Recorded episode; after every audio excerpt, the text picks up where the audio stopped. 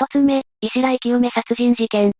どうも、ゆっくりレ夢ムです。どうも、ゆっくりマリサだぜ。うー、困ったわね。レ夢ム、そんなに顔を曇らせてどうしたんだ？いや、実はこの前発売された最新のゲーム機が欲しいんだけど、値段が高すぎて私の手持ちじゃ足りなくてね。どこかからお金を借りて買うべきか、それともお金が貯まるまで我慢するべきか悩んでいたのよ。なるほどな。それは確かに悩ましい問題だが、お金を借りることに関しては慎重に決断すべきだぜ。え？でも、お金を貸してくれる会社から少し借りるだけよ。大げさじゃないかしら。金銭トラブルというのはいつの世も起こるものだからな。場合によっては、殺人事件にまで発展することだってあるんだぜ。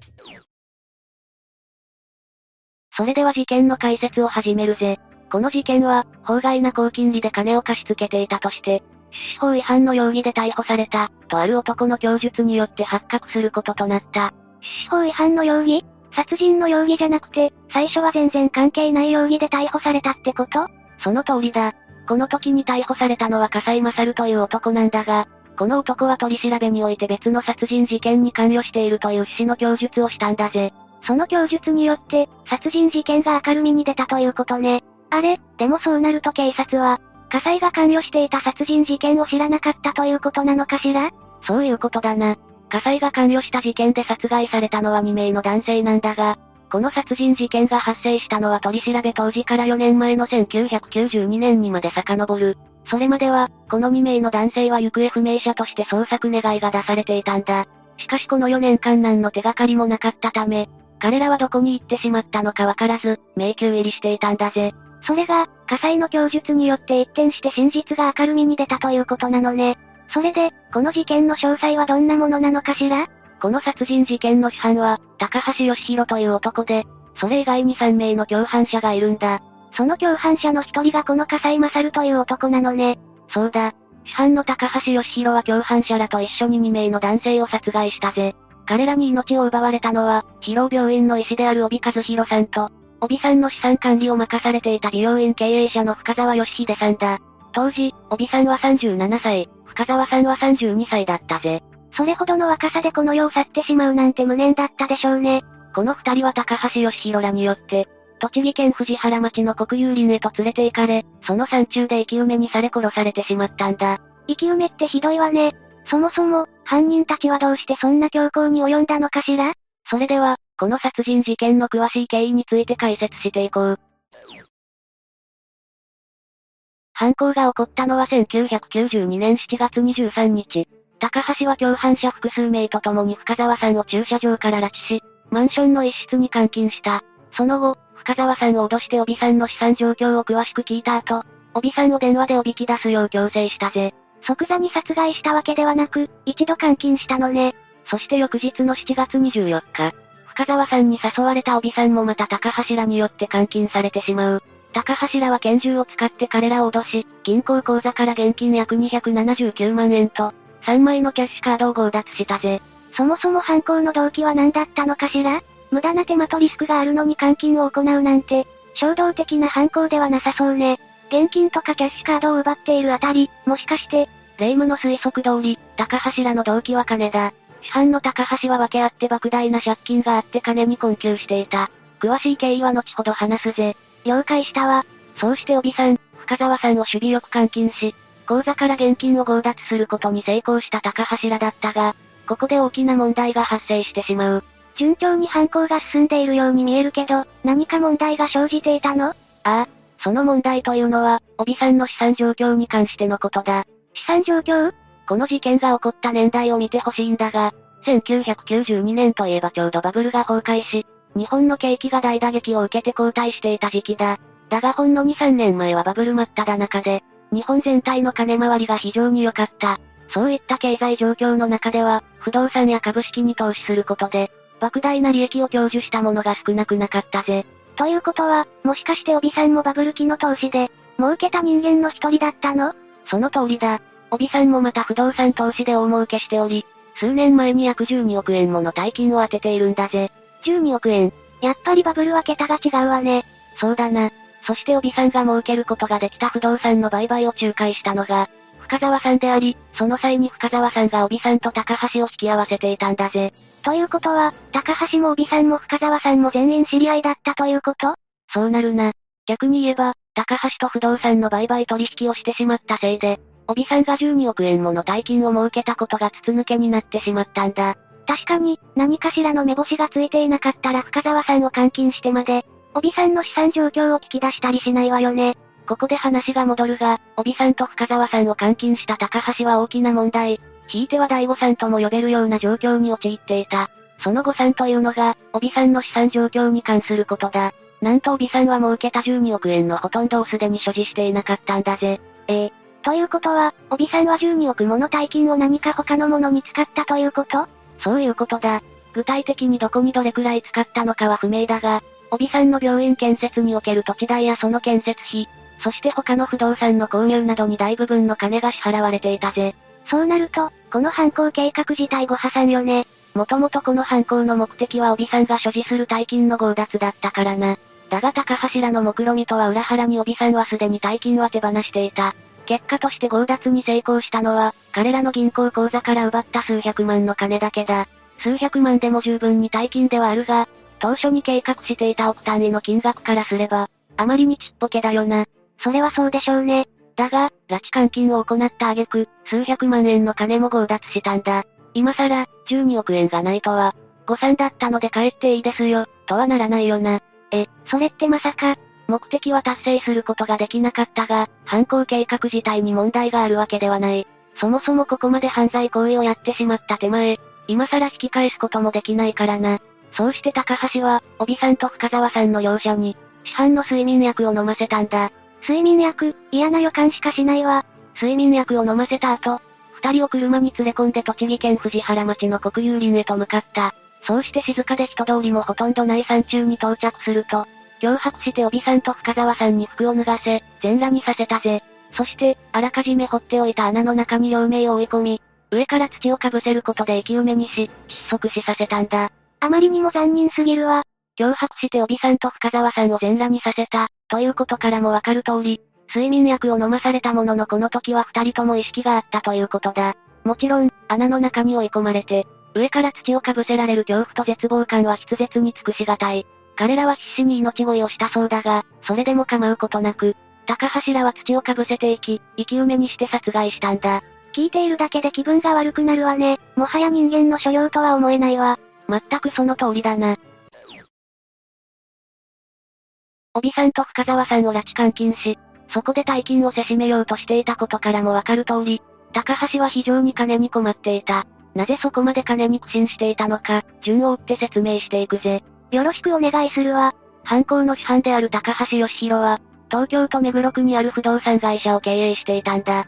バブル期は不動産の価格が急騰したことで、その売買取引によって儲けていたようだが、それもバブルの崩壊とともに終焉を迎える。バブル崩壊後は高橋の会社は一気に資金繰りが悪くなり、経営が傾いてしまうんだ。その負債額は億単位に上ったぜ。莫大な負債にどうしようもなくなった高橋は、懇意にしていた暴力団の組長から金を借りるしかなくなったんだ。ぼ、暴力団から借金？一体いくら借りたのかしら？その額、ざっと2億円だ。2億円？それはまたとんでもない額を借りたわね。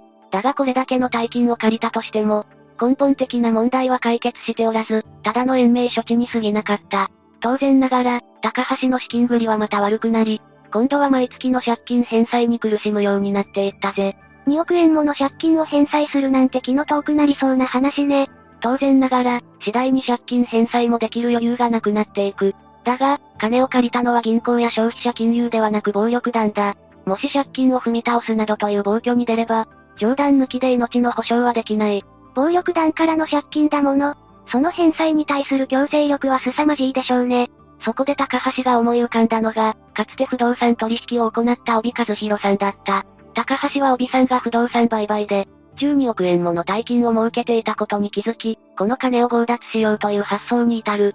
もしこれだけの金を手にすることができれば、暴力団からの借金もきれいに全額返済できるからな。仮に12億円のお金を強奪できたとしても、そんな犯行はすぐにバレて、刑務所行きになるってわからなかったのかしら。バレるのを防ぐために、帯さんは最初から殺害するつもりだったぜ。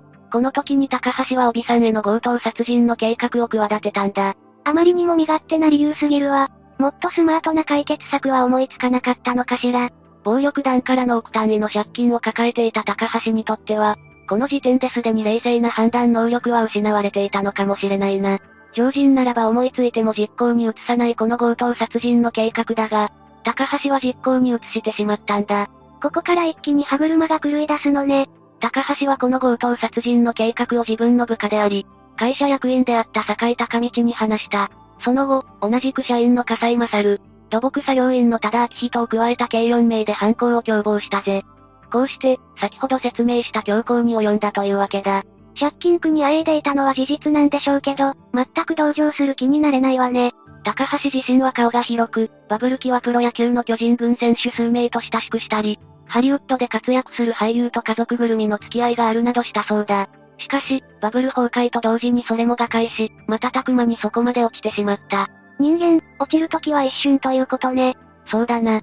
それじゃあ最後に、高橋らが逮捕された後、どのような判決が下されたのか見ていこう。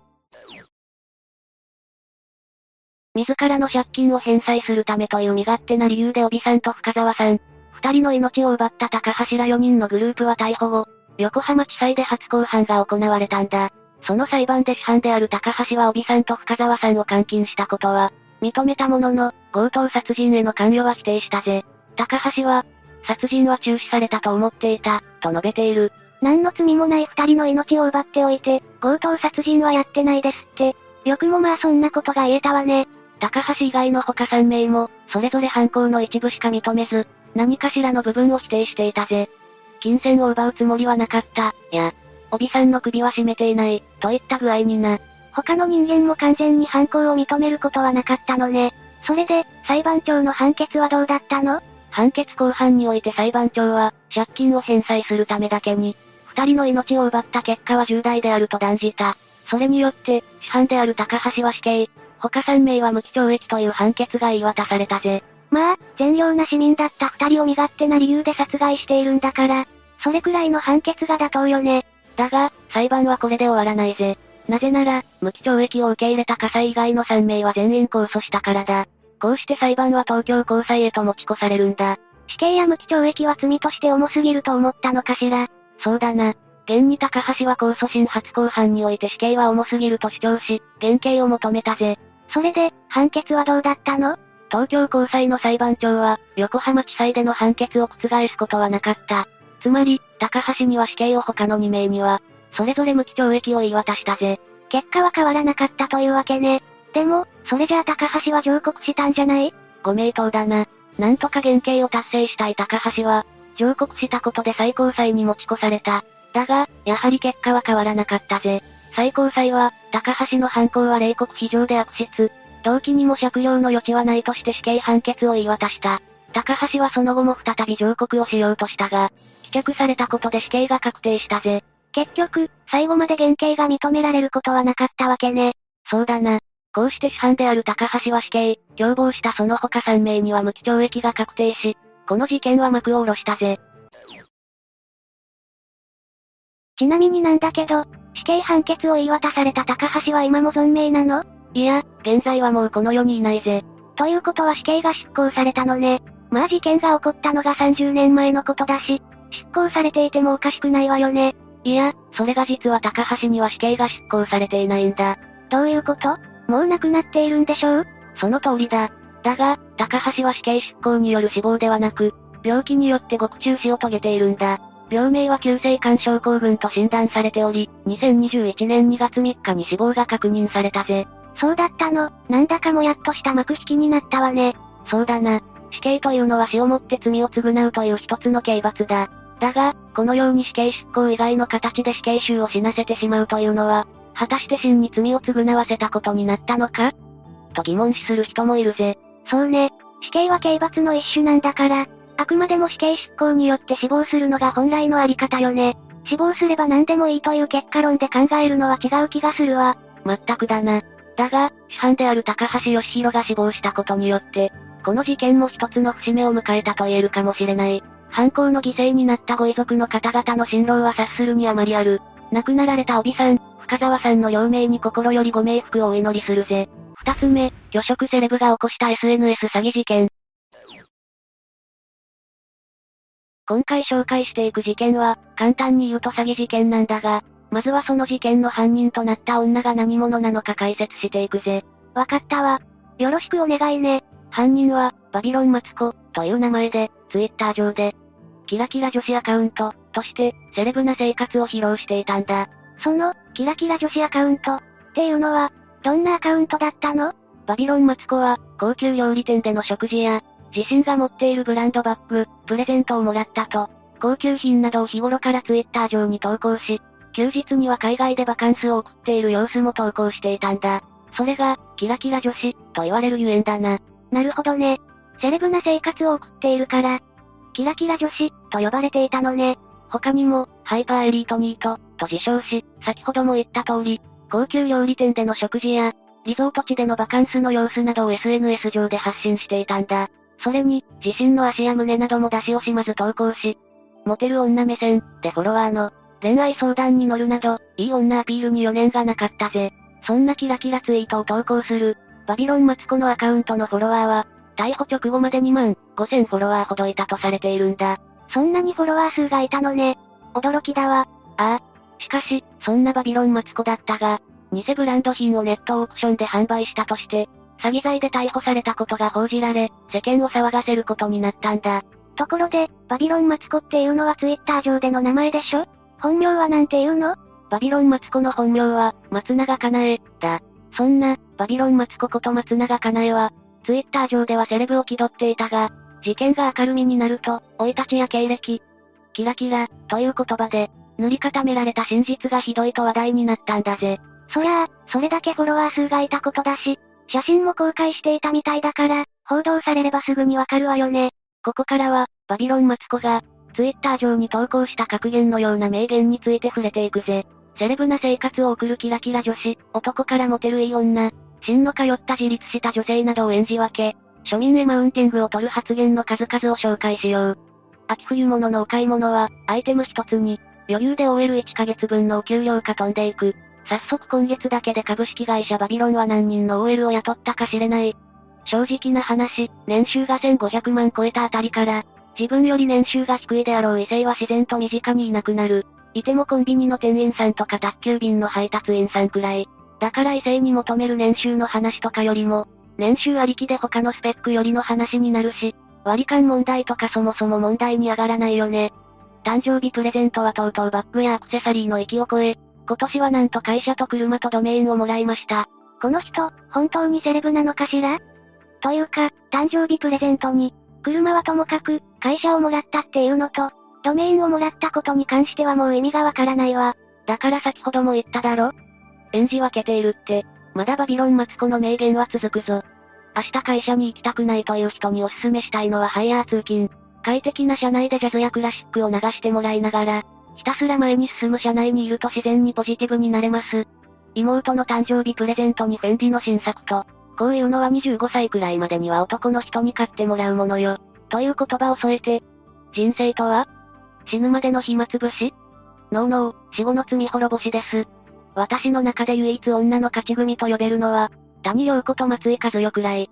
彼女らは女一人でも生きていける。社会的地位があるにもかかわらず、自らの意志で、理想の男と寄り添い、こうも受け、有り余る富を築いている。何でも、欲しい、と思ったら、手にせずにはいられない、私のような業の深い女の究極系である。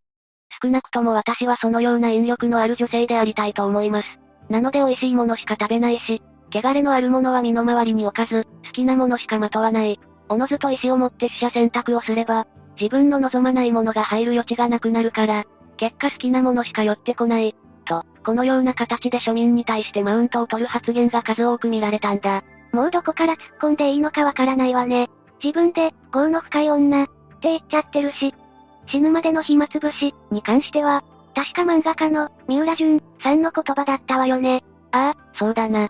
こうして様々な名言を残したツイッターのアカウントだが、現在はツイートが削除され、見れなくなっている。だが、ネット上には、バビロンマツコのツイートを、まとめた魚拓が至るところに存在するし、それだけ人の関心を集める、ツイートで有名だったんだ。というのも、バビロンマツコの発言は、同性だけではなく、いわゆるオチ目的として見ているユーザーが多かったんだ。オチっていうのは？ネットスラングの一つで、ウォッチングという意味だな。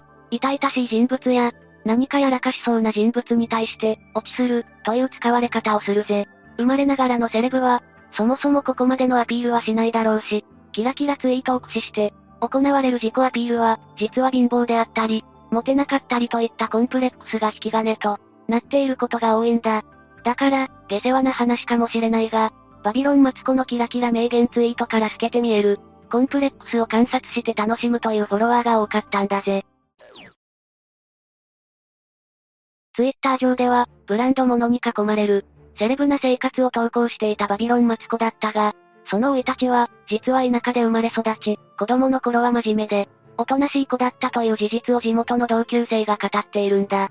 だとしたら、やっぱりセレブを気取っていたのは、コンプレックスか何かだったのかしら？そうかもしれないな。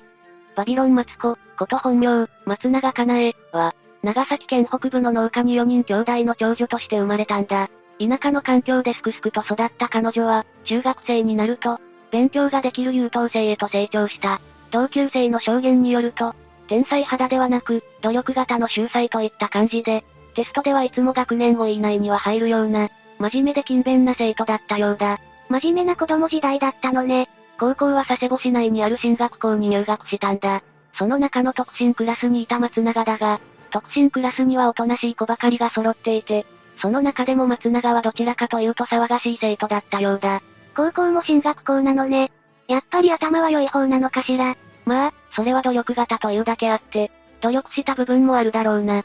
先ほど、騒がしい生徒だったと説明したが、それでも印象に残るほど、騒がしいというわけでもなく、同級生の印象にも残らない程度で、勉学に勤しむ学生生活を送っていたようだ。ここまでは普通の子なのよね。また、男子テニス部のマネージャーを務めていたが、ここでも特に部活のマドンナ的な存在であるわけでもなく、恋愛とは縁のない生活を送っていたと、同級生が語っているな。バビロンマツコ、として SNS 上に登場してからは、男にモテまくるといった、印象をユーザーに見せつけていた松永だが、同級生曰く、モテるといった印象は全くなかったそうだ。可愛いと噂されたこともなく、友達こそ多いものの、モテキャラではなかったそうだな。うーん、やっぱり聞けば聞くだけ普通の子なのよね。何かおかしくなるような素因でも持っていたのかしら。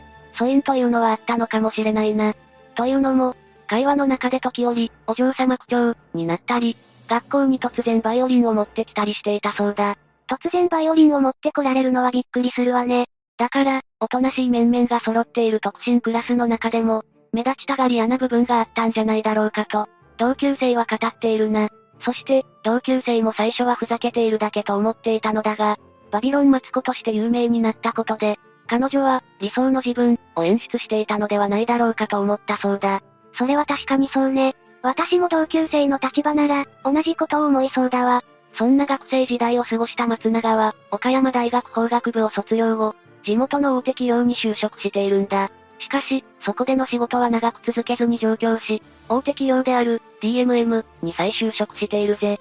そこでは美人広報として、格安シムの案内を行ったりしていたが、逮捕数ヶ月前になると退職し、無職になっていた期間があるようだ。まさにハイパーエリートではないけど、ニートっていうのは本当だったのね。松永は、DMM で広報を務める傍ら、夜の娼婦として体を売って金を稼いでいたという噂もあるんだ。これに関しては、事件概要とともに見ていこう。よろしくお願いするわ。バビロンマツコ、として数万人のフォロワーを集めていた松永は、2015年10月28日、詐欺と商標法違反で京都府警に逮捕されたんだ。容疑は、高級ブランド、カルティエの偽物のブレスレットを正規品と偽って、ネットオークションに出品し、京都市内の43歳の女性に約65万円で販売したというものだ。警察によると、落札したブレスレットを受け取った女性が、箱が粗雑でブレスレットも軽い、として警察に相談、そして事件が発覚したんだぜ。法学部を卒業しておきながら、詐欺と商標法違反だなんて皮肉ね。警察の取り調べに対し、松永は容疑を認め、ネットオークションで5万円で購入したブレスレットを、高級ブランド品だと偽り、販売したと言った。そしてこれまでにも同様の手口で約400万円ほどを稼いでいたと供述したぜ。何もかもネットオークションね。全くもってセレブじゃないわね。被害総額は1000万以上と見て警察が捜査を進めたが、処分保留の在宅扱いで2015年11月18日、釈放されているな。この逮捕により、報道機関が、容疑者の女はツイッター上で、バビロンマツコ、と名乗り、高級ブランド品を買い漁って、高級料理店で食事をしている様をひけらかしていた、と報じたんだ。また、先ほど紹介したセレブツイートの投稿を繰り返していたとも報道されたぞ。どんどん化けの皮が剥がれていくわね。上京後に入社した DMM では広報を務めていたこともあり、格安 SIM を PR する記事や画像がネット上に拡散されたんだが、逮捕後、dmm.com のウェブページから、画像や記事などが削除されたことで、本人であることが確定づけられたんだ。DMM はいい迷惑ね。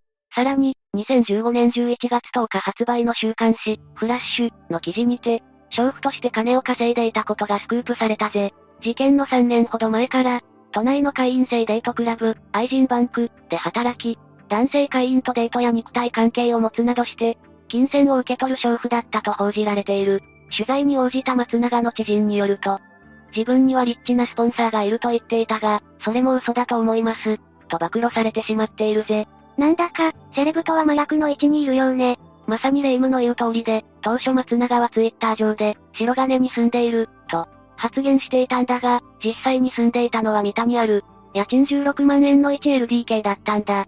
ツイッターで自慢していたようなセレブな生活では決してないよな。それでも家賃16万円のところには住めていたのね。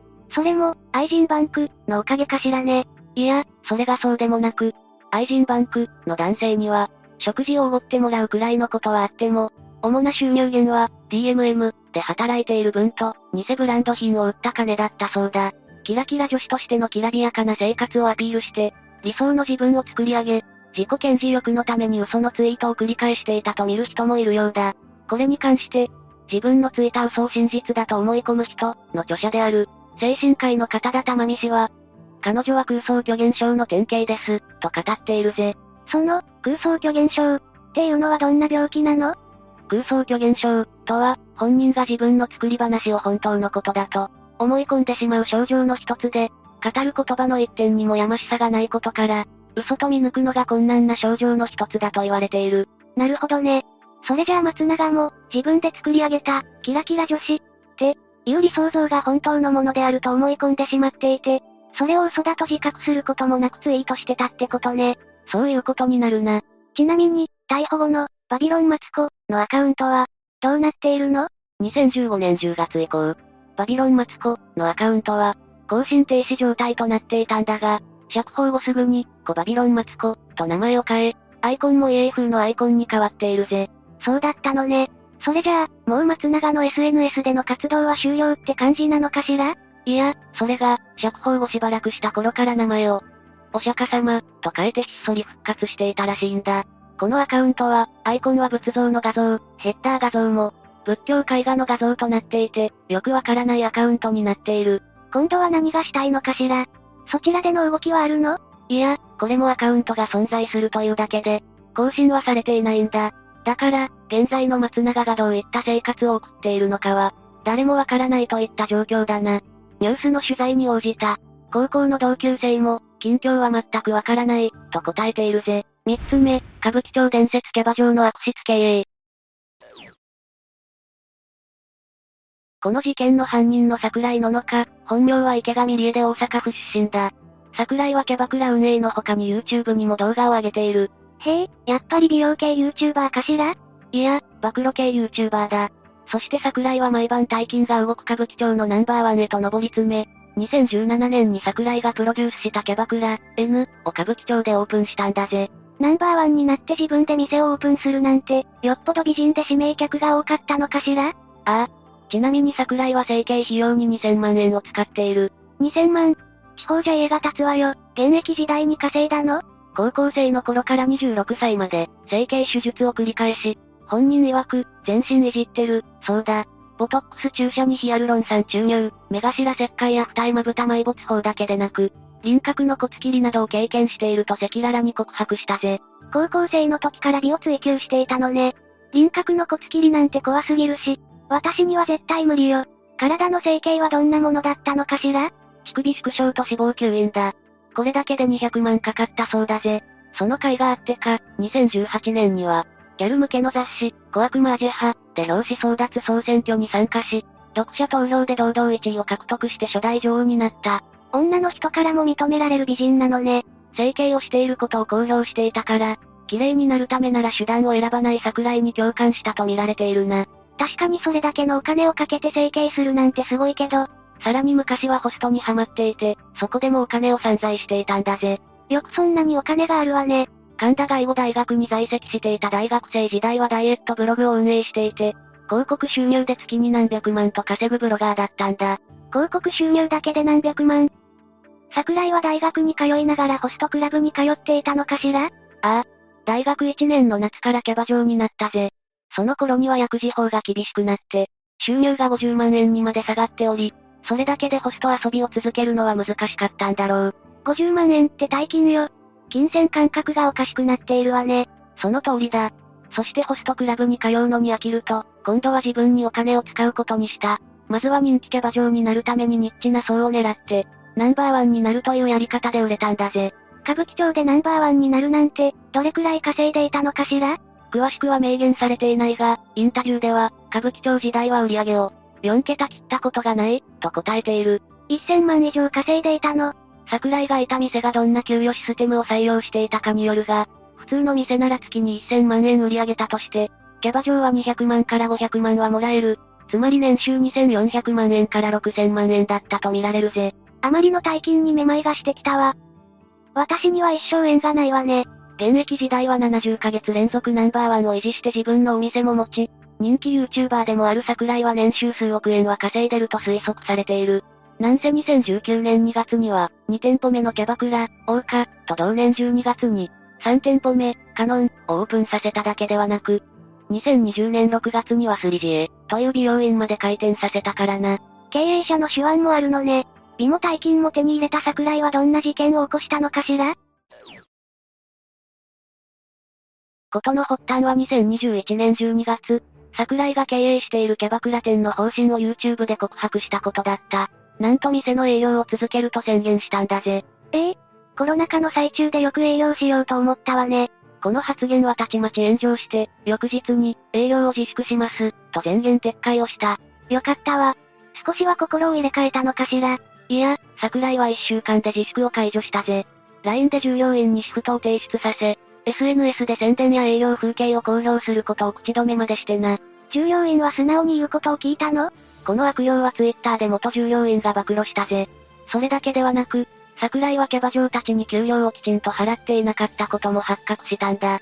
きちんと支払ってなかったって、まさか無給で働かせていたの？保証時給の6000円を支払う約束だったんだが、桜井が払ったのは2000円。指名料も全カットされていた。もちろんこのことについて抗議したが、桜井はボーイから説明するといい。ボーイは元従業員のこの LINE を既読無視したぜ。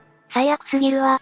保証時給が4000円も下げられて、指名料までカットされたらキャバクラで働く意味がないじゃない。しかも翌月にはさらに下がり、時給1276円になったんだぜ。昼夜逆転してお酒を飲んで1276円。普通にバイトした方が健康に良いわね。まったくだ。しかも桜井はこれに対して、そんな従業員がいたか覚えていない、と白を切った。うう聞いているだけで腹が立つわ。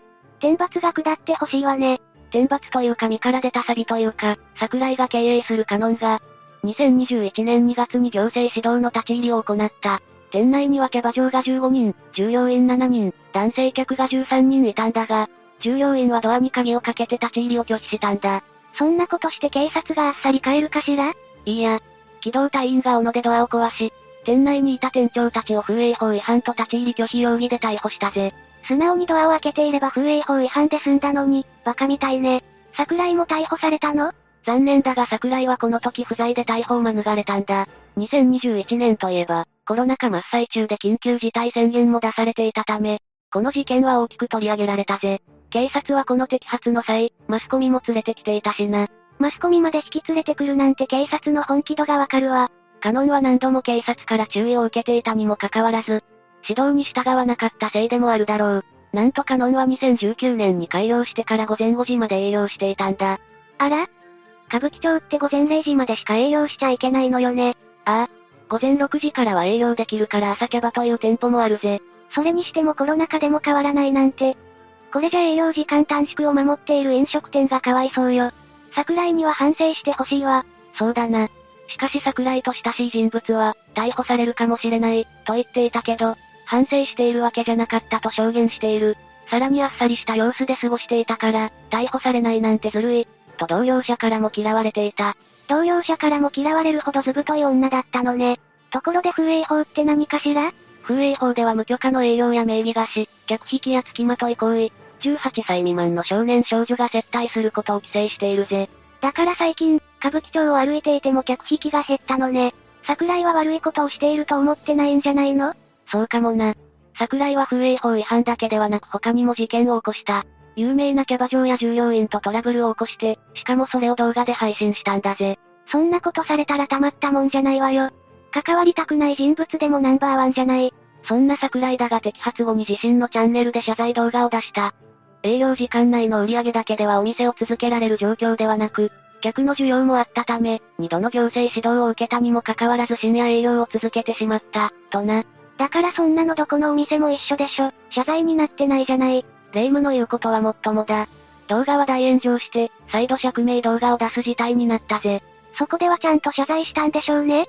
深夜1時までのルールを守っているお店は少なくて、そんなに悪いことじゃないと認識していたし、私の感覚では、歩きタバコはダメだよ、とか、立ちしょんべんしたらダメだよ、とか、それくらいの罪の小ささかと思って朝の5時まで営業していた、と釈明したぜ。もう言葉が出てこないわ。こんなずぶとい女がいるなんて思わなかったわよ。さらにカノンは潰すことになると思うけど、インスタや YouTube は続けていきたいと宣言した。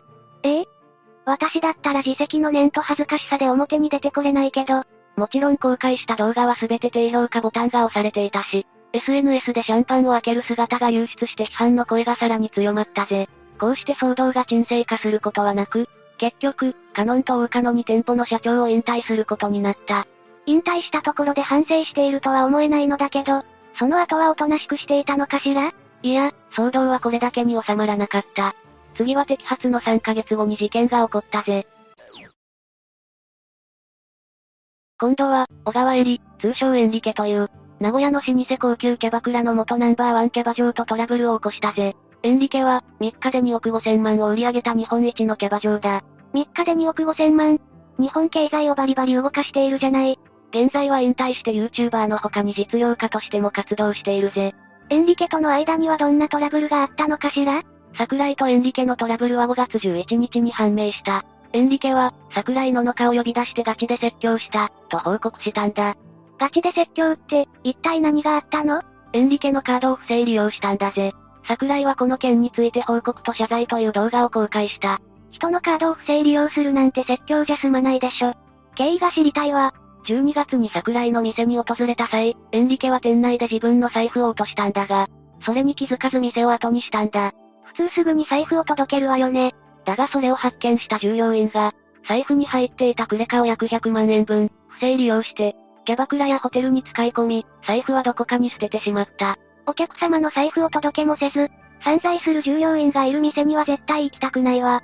それだけではなく、過去には、別の従業員が客のクレカを不正利用したこともあったそうだ。エンリケは自分の財布を盗んだ従業員をクビにするべきだと桜井に忠告したぜ。首どころか逮捕案件だと思うけど、桜井はなんて返答したの？桜井は、ごめんなさい。うち辞めさせられないんです。うちみんなそういうことするんです。みんなそういう人ばっかりだから、首にしたら全員辞めなきゃいけないんで、と返したぜ。たくさん犯罪者が集まるお店なんて怖くていけないわ。ネットでは桜井に対してバッシングが相次ぎ、それに焦ったのか自分のツイッターで、問題の従業員は解雇しました、と報告した。エンリケは警察に被害届を出さなかったの？そのようだな。桜井はこの事件のお詫びと称して、エンリケの店で200万円のシャンパンをおろしたぜ。一応倍額を使ったのね。これで仲直りかしら？仲直りどころか、5月14日に、この騒動のせいで YouTuber の仕事に影響が出た、と Twitter で愚痴をこぼしたんだ。撮影済みの企業案件の動画がなしになったことを報告して、別に私が犯罪を起こしたわけでもなければ、詐欺行為を働いたわけでもなく、私が誰かに迷惑をかけたわけでもないのに、炎上したってだけでダメなんだって、と言い放った。反省の色がゼロじゃない。ここまで来ると怒りが湧いてくるわ。すっきりしないよな。だがついに、桜井にも逮捕の手が伸びたんだぜ。桜井は2021年5月18日に自身が経営するキャバクラで、2回目の摘発を受けることになる。警視庁は風営法違反の疑いで桜井と従業員男性を逮捕したんだぜ。また営業時間を破ったのかしら？懲りない女ね。今回はキャバクラの無許可営業で逮捕された。無許可営業？警察に届け出をせずに営業していたということかしら？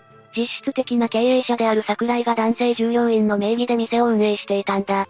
ちなみにこの違法営業では約8億4千万を売り上げている。まっとうに営業していたらよかったのに呆れるわ。この件で男性従業員は容疑を認めたんだが、桜井は否認したぜ。往生際が悪すぎるわ。本当に悪質ね。残念ながら、無許可営業と名義貸しは割とよくある話なんだ。どうしてそんなことをするの？自分の名義でやればいいじゃない。過去に犯罪を犯して代表になれないとか、深夜営業をしたいが自分が捕まるのが嫌だとか、くだらない理由が多いんだぜ。捕まりたくないなら真面目に生きなさいよ。桜井はどうしてそんなことをしたのかしら？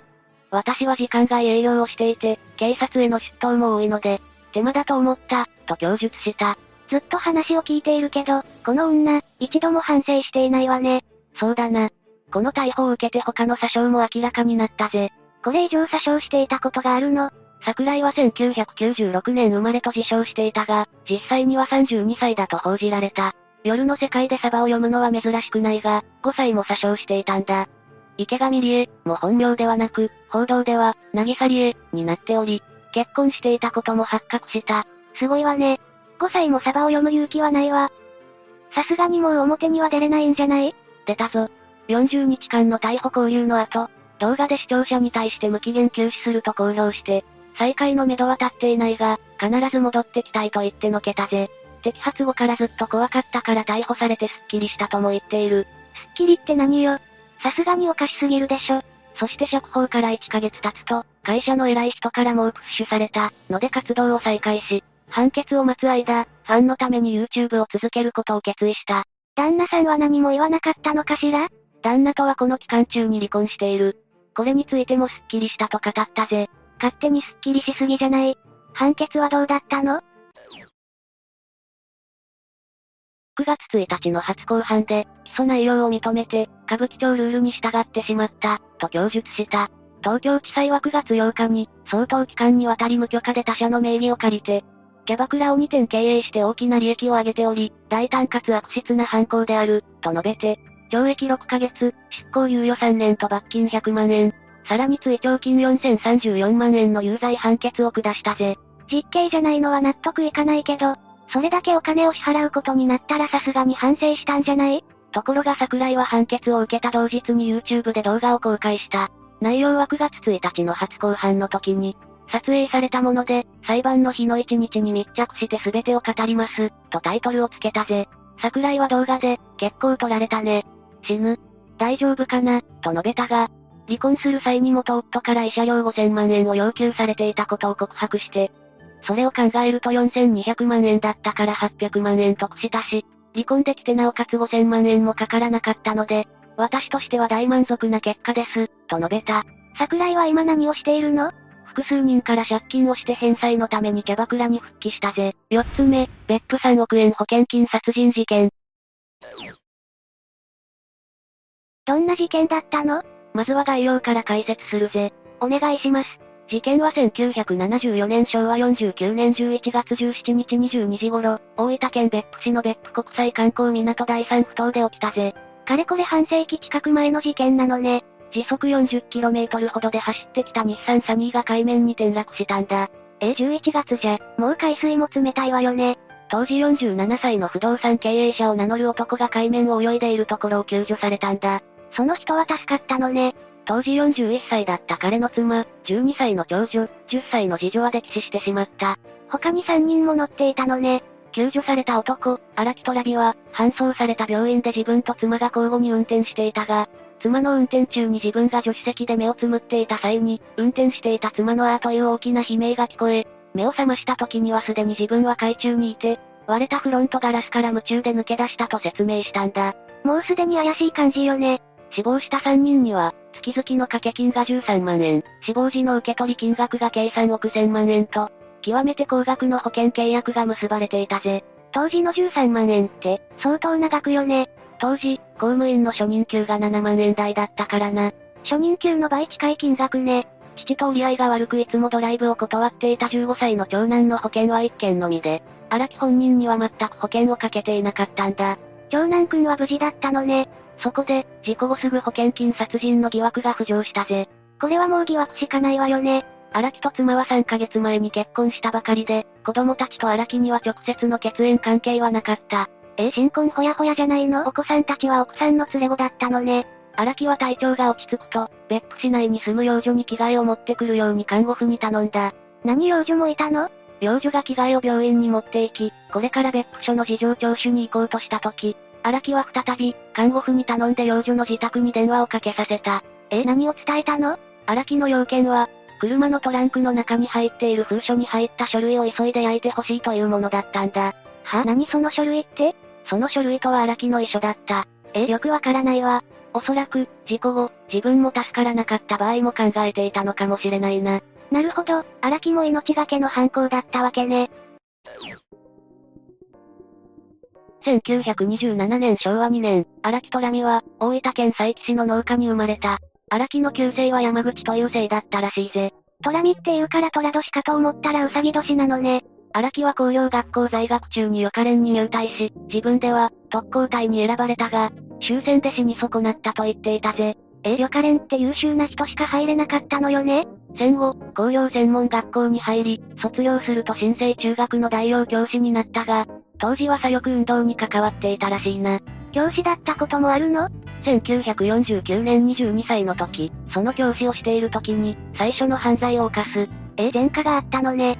妻以外に愛人がいたが、その愛人が荒木の子を身ごもったんだけど、当時は優生保護法が成立したばかりで堕胎罪があったため、公然と妊娠中絶できなかった。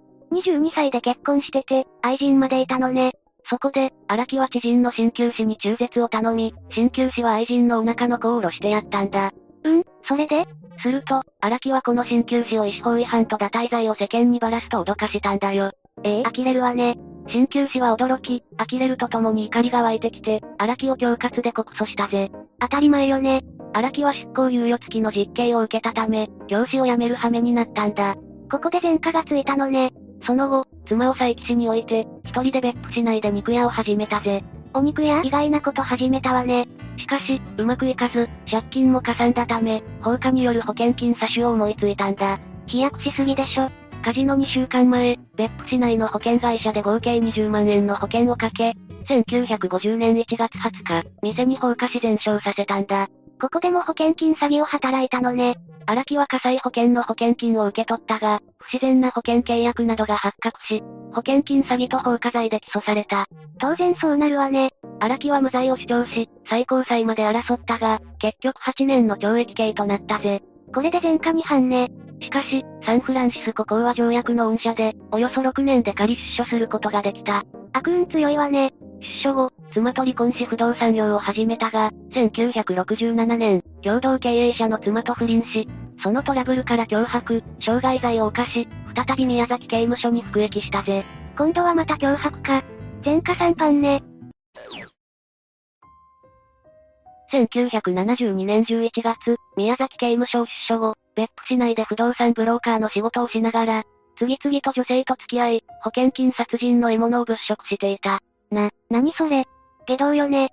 1973年6月子供が大好きなので、母子家庭の母親と結婚したいと言って、結婚相談所や町内の民生委員などを訪ね、適当な女性を紹介してくれるように頼んで回ったりしていたぜ。虎視眈々と獲物を物色していたのね。その結果、殺害した荒木玉子さんと知り合った。ついに獲物を見つけたのね。当時、玉子さんは借家に住んでいたが、同じ町内のアパートに荒木も住んでいた。彼女は生活保護を受けながら、土産物店でアルバイトをし、中学3年の長男を頭に3人の子供を育てていたんだ。苦労していたのね。ある日を境に荒木は頻繁に玉子さんの自宅に現れるようになったが、子供たちは荒木を疎んじていたぜ。危険を察していたのかもね。荒木は養育費をちらつかせ、玉子さんに免許証があるとわかると中古車を買い与えたんだ。この車が犯行に使われた詐欺よね。玉子さんとしては、女で一つで子供たち三人を育てることを考えると、荒木を遠ざけることもできなかった。弱みにつけ込んだわけよね。玉子さんは荒木と交際を続け、1974年8月1日、婚姻届を出し、3人の子供とも養子縁組を結んだんだ。保険金殺害へのプロローグね。3人の子供はどうしても、荒木とラミのことを好きになれず、形だけでもお父さんと呼ぶことはなく、あれと呼び極端に遠ざけていたぜ。何かを感じていたのかもね。そのことを承知していた荒木は、あえて同居はせず、玉子さんが一人暮らしを続ける荒木のアパートに通い妻をする形態を取った。その方が荒木にとっても好都合だったんだ。どんなメリットがあったの？玉子さんと結婚する前から、交際中の女性が何人もいたからだぜ。どこまでもクズなのね。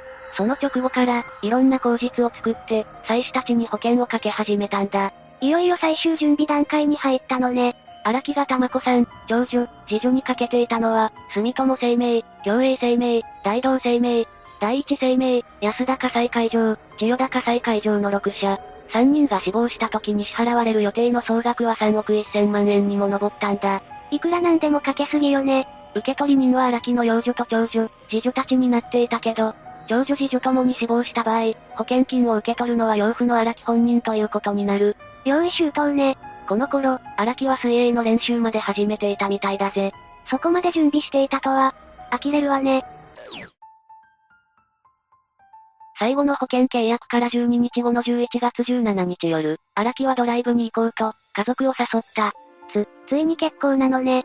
次女はドライブを楽しみにしたが、長女はもともと、荒木が大嫌いであったし、友達の誕生会に誘われていたため行くのを嫌がった。それを聞いた荒木は普段の声色ではなく、本性をあらわにして怒り狂ったんだ。保険金の額が減るし、そりゃ必死になるわね。長女も母親に説得されて仕方なくドライブに出かけることになったんだ。逆らえなかったのね。ずっと反抗的だった長男は、受験勉強を理由に同行を断った。おかげで命拾いしたわよね。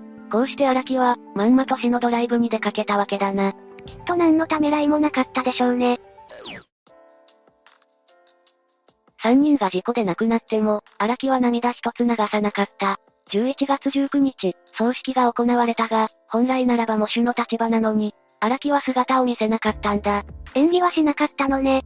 別府国際港での車の転落事故はただの事故ではなく、保険金が絡んだ殺人の可能性があるという噂は、当初から広まっていたんだ。前科もあるしね。事故の後、荒木は何回も別府署に呼び出されて、かなり厳しい事情聴取を受けていたが、それは事情聴取というよりも取り調べに近いものであったらしいぜ。そりゃそうよね。荒木は一連の前科の事件で、ほとんど最高裁まで争っていて九州一の悪と呼ばれていたからな。そんなに悪名高かったのね。荒木は運転していたのは妻だと主張したが、警察は荒木による保険金殺人を疑って捜査を始めていたんだ。当然よね。荒木は妻の運転による事故であるとして保険会社に保険金を請求したが、保険会社は警察の事故証明がなければ支払えないと拒否。警察は事故が作為的なものかどうか結論が出ていない。と交通事故証明書の交付を拒否したんだ。保険金が降りて、高飛びでもされたら大変だからね。その頃から、保険金殺人の疑惑があるとマスコミがセンセーショナルに報道し始めた。そういうとこは昔も今も変わらないね。11月21日、荒木は記者会見に応じたぜ。き、記者会見したの？現状は自分だけが助かっていることや多額の保険金がかけられているといった状況だけで、私は不利になっている。転落して海中に沈んだ時、たまたまフロントガラスが割れていたので、そこから抜け出して助かったが、確率は半々だ。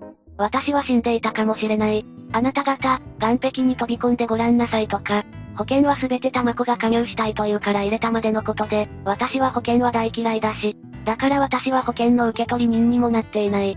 高額すぎるというが、私はそうは思わない。保険会社の話では1人1億5千万円まで加入できるそうですよ。3人で3億なら1人1億ではないですか。毎月の払い込み金額もわずか11万そこそこだし、年収700万円の私には何でもないことですよ。葬式に出なかったのは、家内の親戚が私を責めるからです。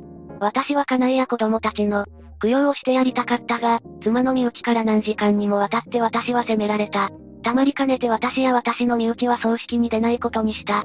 私はこの疑いが晴れたら供養するつもりですなどとまくし立てたんだ。盗人武田消しとは、このことね。12月10日、別府署に設けられた捜査本部では、九州大学の教授に、亡くなった玉子さんの遺体の傷などから事故当時、運転していたのは誰かを鑑定依頼していた。運転していたのは誰だったの？鑑定の結果、遺体の右膝の皮下出血は助手席のダッシュボードの凹みと一致。つまり、玉子さんは助手席、荒木は運転席にいたことは間違いない、と断定したぜ。やっぱり、そうよね。そんな中、荒木は週刊誌やテレビの取材に対して、雄弁に自らの潔白を語っていた。イケシャーシャーと、12月11日、荒木はフジテレビの3時のあなたというワイドショーに出演したんだ。ワイドショー生放送よね司会者の寺島純子と推理小説家の大谷陽太郎、戸川雅子らが荒木を挟む形で座り、事故当時の模様について質問、バックには亡くなった3人の大きな写真が飾られていたぜ。推理作家は荒木にとって、やばかったんじゃない？フジテレビもエグいわね。荒木はこの番組で私は泳ぎながら車の中にかないと子供たちが閉じ込められている。なんとかしてくださいと言ったんです。そうしたら、大変だ。110番しろと、言っているのを聞いたんですと言ったんだ。よく喋る男よね。だが、実際には、岸壁に這い上がってから車内にかないと子供がいると言っているので、これは嘘だった。そこで、戸川雅子が鋭い質問をした。泳ぎながら聞こえるかしら？荒木さんが大変だ。110番しろと聞いたのは岸壁に上がってからよね？戸川にそう言われて荒木は逆上したぜ。語るに落ちたとは、このことね。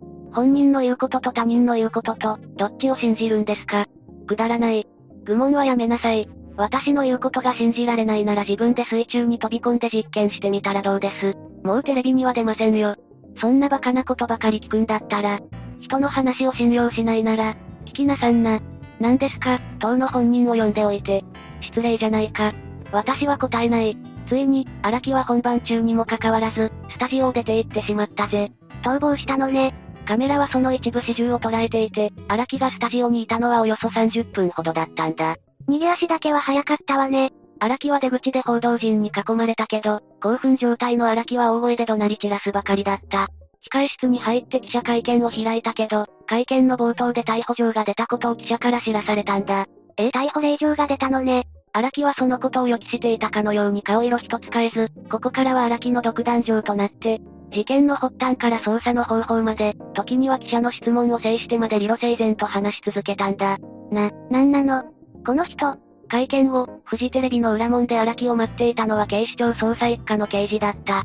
午後5時50分、荒木はついに逮捕された。とうとう御用になったのね。荒木は警察の車に乗り込む段になっても、殺到するカメラマンを制し、笑顔を見せる余裕の表情を浮かべたんだ。なんたるふてぶてしさ。車に乗った後も、相変わらずの笑顔で、見送りのテレビ局員に手を振るという前代未聞の逮捕劇となったぜ。まさに大胆不敵。ドラマのような展開ね。荒木の逮捕状を取った大分県警は、荒木を黒とする決定的な物的証拠をまだ掴んでいなかったんだ。そうなのね。テレビ出演は事前に把握し、番組中の発言は全て録画していて、荒木を泳がせ追及の材料を少しでも集めようとの狙いからだった。だが、警視庁は殺人容疑者のテレビ出演を放置した大分県警の姿勢を社会常識上、不適切だとして厳しく叱責、大分県警は慌てて、急遽、逮捕に踏み切ったというわけだぜ。そういう経緯があったのね。検察はその後の捜査で、荒木の犯行を思わせる証拠を次々と明らかにしていったんだ。何が見つかったの？荒木の乗っていたサニーの車体に設置された5つの水抜き穴のゴム線がいずれも抜かれていた。それを抜くとどうなるの？水抜き穴は車内に溜まったゴミを吐き出すために車体の底につけられたものであって、これを抜くと水が入りやすくなるぜ。なるほどね。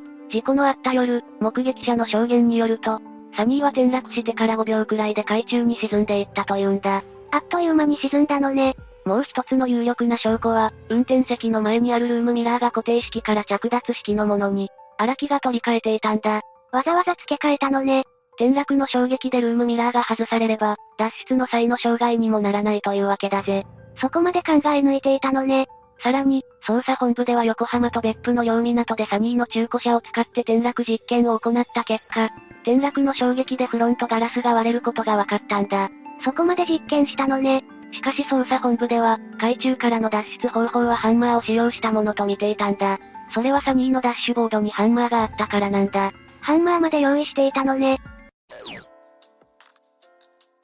1975年1月2日、科学的なデータの裏付けも得られた検察当局は、荒木を罪状否認のまま、殺人罪で起訴したぜ。お正月も返上した周年の起訴だったのね。3月17日、大分地裁で第1回公判が開かれ、検察の起訴状朗読に続き、冒頭陳述では、事故が起きる1ヶ月前に、荒木が愛人を乗せて現場の下見をしていたことや、刑務所仲間に犯罪計画を漏らしていたことが述べられたんだ。荒木の反応はどうだったの？罪状認否に立った荒木は検察官を睨みつけたまま、妻子3人をドライブに連れ出して殺したというのは、言いがかりも甚だしくゲスの勘繰りだ、と言い放ったんだ。やけに強気ね。第2回公判で、荒木は法廷で検察官に自分が死ぬかもしれん危険を冒してまで、車ごと海に飛び込む奴がおると思うかね。な、あんた、そう思わんか？わしと一緒にもう一度、飛び込もう。そしたらそれがわかるよと言ったが、検察官は冷ややかな笑いを浮かべるだけだったぜ。ほんとよく喋るわね。荒木が運転していたとする九州大学の教授の鑑定結果に対し、弁護団は論理的に矛盾があるとして、鋭い尋問を証言台に立った教授に浴びせ、その度に教授はうろたえてしまったんだ。なかなか有能な弁護団だったのね。第12回、第13回、第14回後半で、明らかになったのは鑑定の科学的合理性よりも、むしろその曖昧さが際立ってしまったんだ。なんか検察側が不利になってきたわね。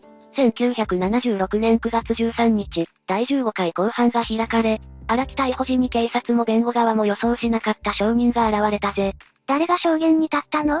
証言台に立ったのは別府市内で鮮魚商を営む森崎氏だった。森崎氏は事件当夜、荒木が運転する日産サニーが別府国際港第3不頭に入る手前の、国道210号線で信号待ちしているのを見たと言ったんだ。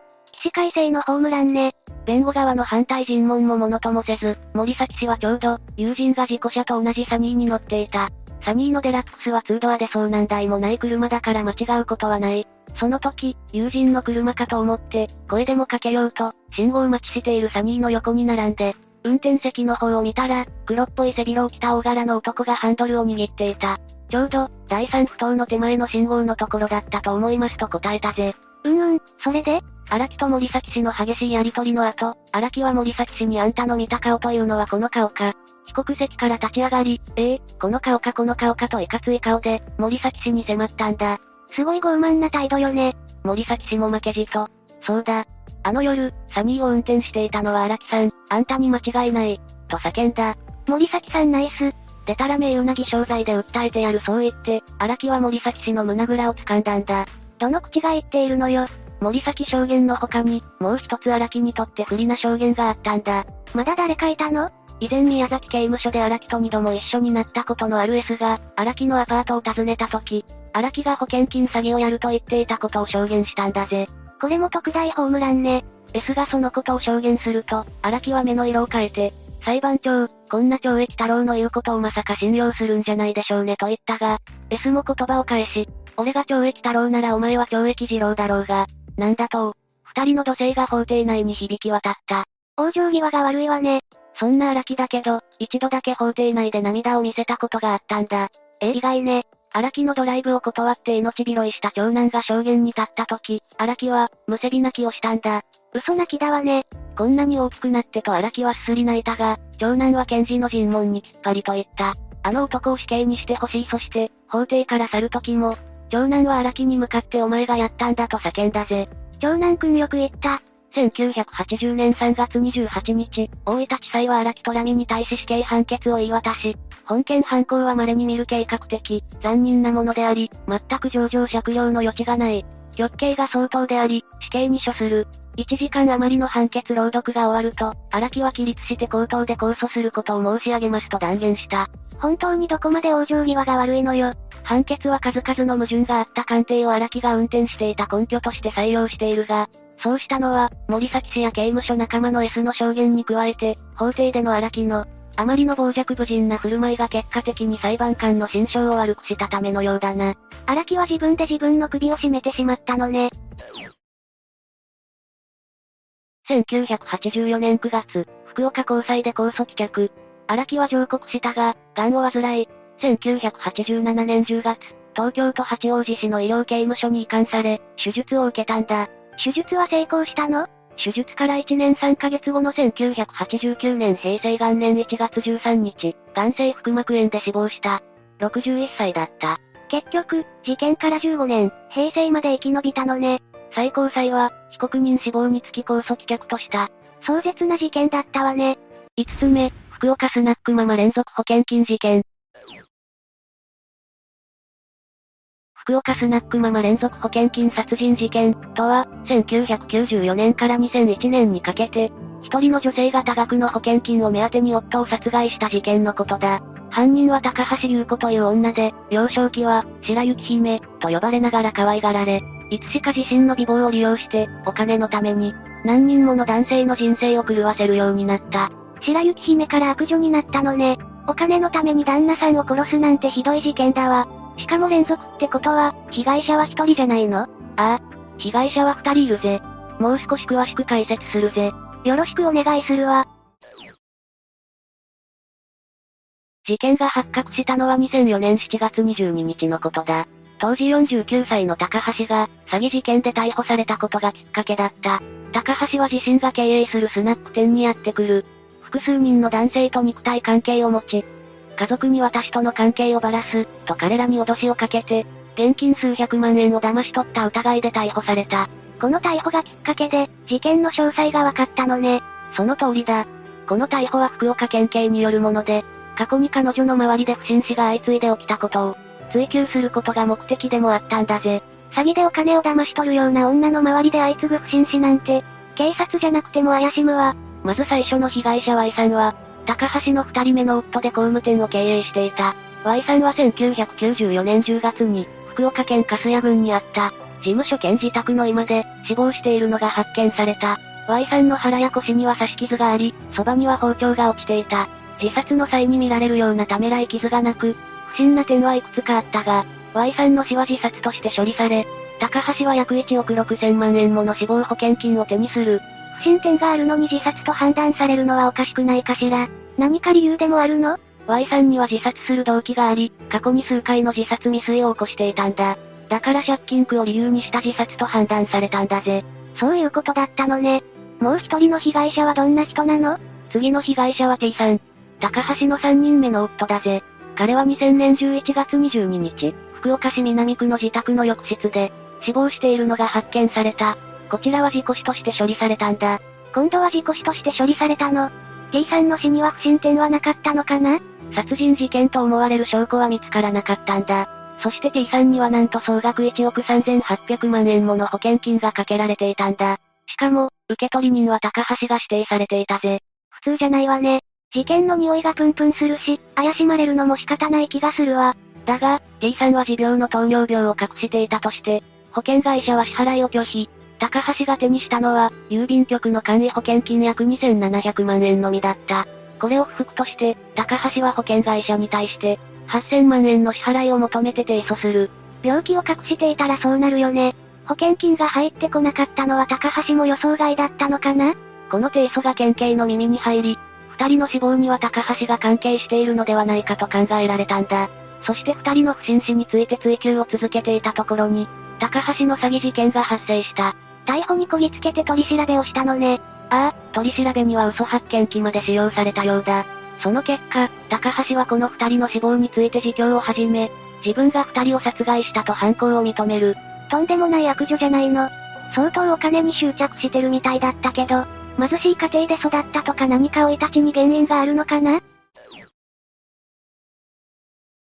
高橋は非常に裕福な家庭に生まれ、両親は福岡市近郊の炭鉱の町として栄えた粕谷郡締め町で靴屋を営んでいて、商売上手で地主でもあるんだ。何不自由ない暮らしで、両親は子供に甘かった、と言われる家庭で育ったようだ。特に母親は、炭鉱の町には似合わないほど垢抜けた女性で、地元でも目立つ存在だった。まるでそれを受け継いだかのように、高橋は恵まれた美貌を持ち、とても可愛らしく綺麗な白のワンピースを着ていたので、周りからは、白雪姫、と呼ばれていた。地主の子供で、母親譲りの美貌を持って、それだけで今後、幸せな生活を送れそうだけど、逆に甘やかされすぎてぐれたとか？いや、母親は相当教育には熱心だったようだ。特にピアノの習い事に力を入れていた。そして高橋は小学校からピアノを習って中高一貫のミッションスクールに進学し、高校生になると月に数回東京のピアノレッスンに通っていたんだ。福岡から東京って1往復だけでも結構な金額かかるわよね。本当にお金持ちだわ。母親の教育の結果か、高橋の努力のおかげか、高橋は地元のお嬢様学校に通って、東京の音楽大学に進学した。だが、音大に進むもピアノを専攻するには、小学校4年からスタートというのは遅すぎたようなんだ。先生からその旨を伝えられ、途中から声楽学科に転校する。小学校4年生から始めても遅いの？ピアニストを目指していたのかはわからないけど、プロへの道は厳しいのね。これが高橋にとって初めての挫折だったのかもしれないな。そんな高橋だったが、大学ではそれはモテたそうだ。やっぱり学生時代でもモテるんだね。東京ではどんな出会いがあったの？高橋が大学2年の時、早稲田主催の銀座でのダンスパーティーが開催されて、そこで最初の夫となる S さんに出会ったんだ。彼はいわゆる資産家の息子だった。高橋に一目惚れした S さんは高橋に猛烈なアピールをして、高橋と交際が始まった。大学を卒業して1年後には両親の反対を押し切って結婚し、結婚式は300人以上が出席する盛大なものになって、多くの友人や知人に祝福され、福島県郡山市にある S さんの実家の近くで新婚生活が始まったぜ。このまま行けば順風満帆な人生を送れそうなものだけど、そうはならないのよね？ああ。この辺から裕福な家庭で甘やかされて育ったお嬢様である。高橋の悪い一面が露呈していく。結婚相手もお金持ちなのに、不満があったのかしら。結婚から約1年後に長女が誕生してから、高橋は福岡に帰省するようになっていった。さらに郡山での生活に馴染めず、義母との折り合いも良くなかったんだ。ズーズー弁が移る、と親戚付き合いも避けるようになり、結婚から2年後、S さんに包丁を突きつけながら、この結婚は失敗だった、と言い高橋は実家に帰ってしまったぜ。育児のために帰省するのはわかるけど、高橋は周囲に満足できなかったのね。それでも S さんは高橋を愛していたのだろう。福岡についていき、2年間の制限をつけて高橋の実家で暮らすようになった。この頃には二人の間に長男が誕生したため、高橋の両親が頭金を払う形で実家の近くに家を購入する。だが、夫は高橋の親に家を購入されたことや、慣れない土地で過ごすストレスでギャンブルに走るようになってしまった。福岡まで一産の愛情の深さを感じるけど、ストレスでギャンブル依存症。ギャンブル依存症は治りにくいって聞くわ。まさか借金してもギャンブルを続けたの？その通りだ。サラ金から多額の借金をして、借金取りが家にやってくる日々に高橋は限界を迎え、1985年10月に離婚する。残った借金に関しては、高橋の父親が肩代わりしたようだ。その後、高橋は地元でピアノ教室を始めて暮らしていた。S さん、借金を残していったんだね。どこで二人の結婚生活の歯車が狂ったんだろう。もともと結婚に向いてなかったのかな？それで、高橋はピアノ教室を開いて真面目に働くようになったの？いや、この一件で高橋はお金に執着するようになり、生活も派手になっていったそうだ。そして離婚から約2年後、最初の殺人の被害者となる Y さんと出会う。Y さんは一人目の保険金殺人の被害者よね。どんな人だったの？購入した家の設計建築を担当していた建築士だ。だが、二人は不倫関係だった。彼は結婚していて三人の子供がいたが、家族や妻の反対を押し切って高橋と結婚する。役立つ婚ってやつだな。それだけ魅力的な女性に見えたのかしら？ここから悲劇が始まってしまうのよね。その通りだ。結婚後、Y さんは一級建築士の資格を取り、会社を離れて独立し、建設設計事務所を立ち上げたぜ。その事務所は約1億円の費用を投じて、建てられたもので、ここは事務所兼自宅となった。この時ピアノ教室を開いていた高橋は、社長夫人になるからピアノ教室は終わりにします、と生徒と保護者に告げ、マイホームを手放して Y さんの事務所兼自宅に引っ越したぜ。さらに1992年には二人の間に二人の女児が生まれて、3年後には長男も誕生している。だが高橋はこれまで以上の散財や、融資の際知り合った銀行マンと不貞行為までするようになった。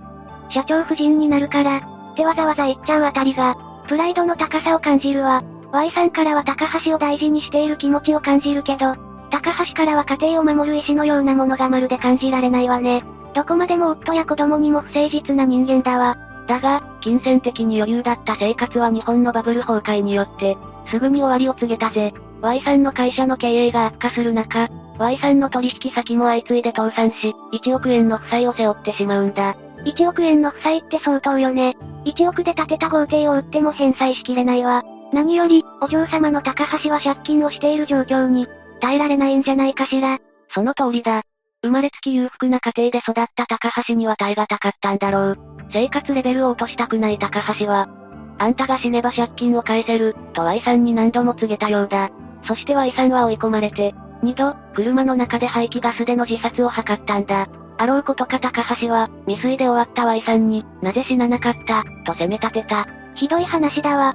自殺を止めるどころか、死ななかったことを責められるなんて、愛する妻に死を望まれるなんて辛いわよ。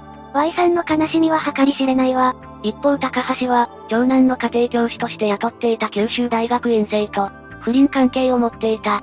彼は高橋にプロポーズするほど好意を抱いていて、高橋は彼に、頼めるのはあなたしかいない、と訴え、Y さんを自殺に見せかけて殺害する計画を練らせたんだ。家庭教師とも不貞行為をしてた上に Y さんの殺人計画を作らせるなんて、卑怯で残忍よ。そして計画は決行されることになった。事件の内容は前述した通りだ。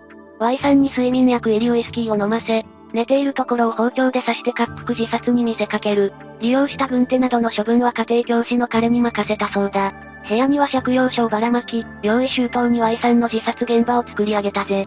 自殺未遂の事例もあったことで、借金苦を理由とした自殺として処理させて、多額の保険金を受け取ったのね。ああ。Y さんの死亡保険金と豪邸を売却したお金で、会社の負債を返済しても、なお約1億6千万円が高橋の手に残った。そして、再び高橋の散財生活が始まったんだ。また散財を繰り返すのね。合流する喜びを覚えて、優雅な生活以外考えられなくなってそうだわ。そうだな。高橋は高級マンションを購入し、クレジットカードで高価なアクセサリーや洋服を買い漁る日々を繰り返した。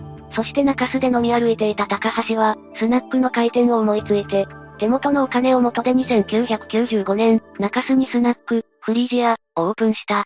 こうして自分の店と自由を得た高橋は、女性としての魅力が増してさらに男性を引きつけたそうだ。高橋は接客上手だったらしく、店は繁盛して常連客も増えていた。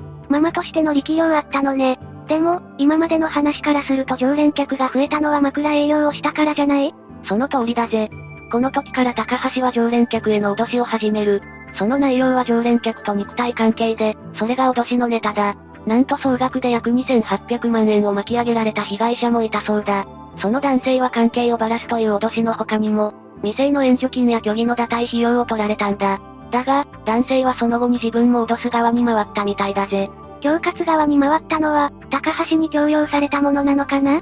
そこまではわからないが、枕営業をしても、高橋の散財で経営は悪化した。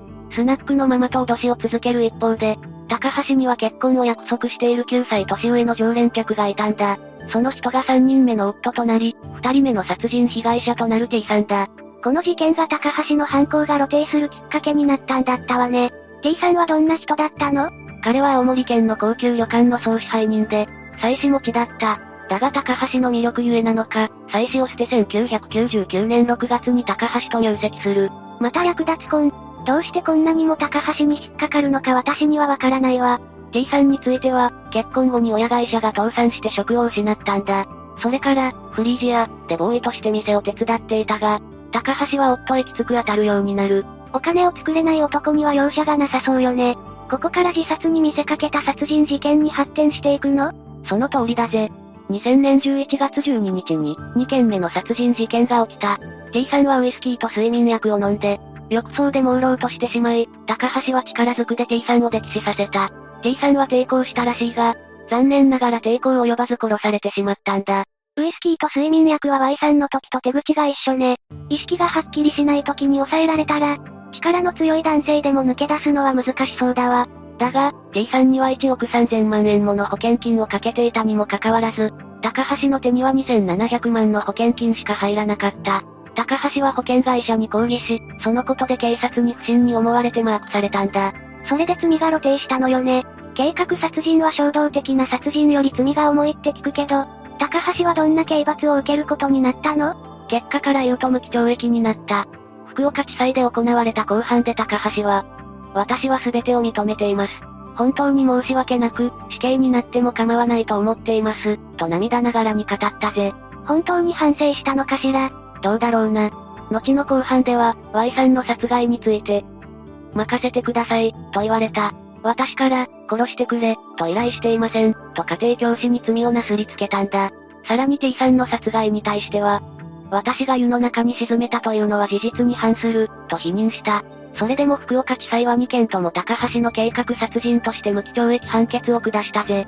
高橋は不服として控訴したが棄却され、2011年4月26日に無期懲役が確定したんだ。全く反省してないじゃない。最後の最後まで卑劣な女ね。それに判決は無期懲役って、極刑になってもおかしくないと思ってたんだけど。そうだな。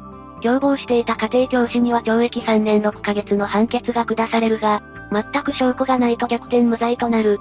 計画を立てたのは家庭教師だったわね。彼にも罪はあると思うのだけど、証拠が見つからなかったのは悔しいわ。この事件は、2022年3月22日に、人気テレビ番組、ザ・世界仰天ニュースで取り上げられた。その時のネットの反応を紹介するぜ。つい最近取り上げられたのね。どういった反応があったの？無罪じゃダメだろ真実知ってるのに黙ってるのだって罪だからな。家庭教師が無罪。こいつが早く通報していれば、最初の殺人から回避できたのに、やはり霊夢も疑問に思ったように、家庭教師が逆転無罪を勝ち取ったことに異を唱える声が多かった。凶暴を持ちかけられた時に、誰かに相談していれば、Y さんは被害に遭わなかったかもしれないからな。そうよね。一人の命を救えたかもしれないし、その後の高橋の強行もなかったかもしれないわ。でもどんなに願っても二人の命は戻ってこないわね。家庭教師には罰が与えられなかったけど、罪の意識が残っていることを願いたいわ。今回は持ち前の美貌で数多くの男を惑わし、2名もの尊い命を奪った最悪の事件。福岡スナックママ連続保険金殺人事件を紹介したが、どうだった？美人でも良い人はたくさんいるのに、高橋はお金に執着したばかりに、男性を金稼ぎの道具にしか考えていなかったね。怒りを感じるけど、今は被害者のご冥福と、被害者遺族の方々の平穏を心から祈りたいわ。事件を風化させないためにも、今後こういった事件が起きるのを防ぐためにも、私たちはこれからも動画を上げていくぜ。この動画を視聴してくれた人も、甘い言葉や色仕掛けには決して引っかからないように気をつけてほしい。さて、というわけで、福岡スナックママ連続保険金殺人事件について紹介したぜ。それでは、次回もゆっくりしていってね。